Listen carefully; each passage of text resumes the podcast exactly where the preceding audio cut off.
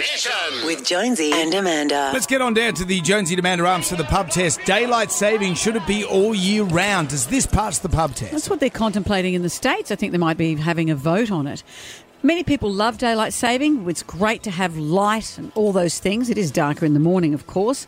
Some people don't like it. Pets don't like it because they don't know what the clock's telling them. I They know. think, why is no one feeding me? Miss September was complaining to me the other day. It's too bright. she wasn't. Doesn't matter. She looks pretty. So, what do you think? Daylight saving all year round. Would this pass the pub test? I would prefer both. I, I look forward to having um, daylight saving. You know, I think when you have it all the same, you don't appreciate it, and then it's something to look forward to those longer days. No, even having it for six months is way too much.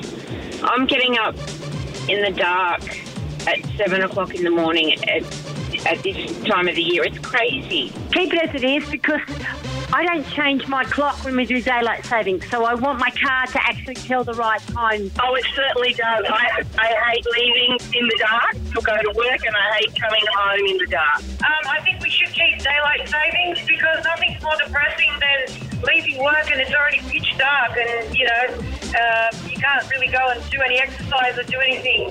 Yeah, it does. I'm going to be selfish and say that I love daylight saving because uh, I get an extra hour of sleep because it's my birthday on Monday.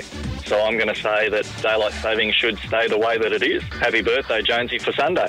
yeah, that's true. And it's my nephew's birthday. Well, hang on, Lachlan's but how many birthday on peop- Sunday as well. Sc- Let's just get it Did back you to think me you were for a the minute. only Let's get- one? ScoMo said it's a national holiday on Monday. No, I'm you- not going to come into work on Monday. You asked for it. He didn't say anything. I said, let's just make it happen, mate.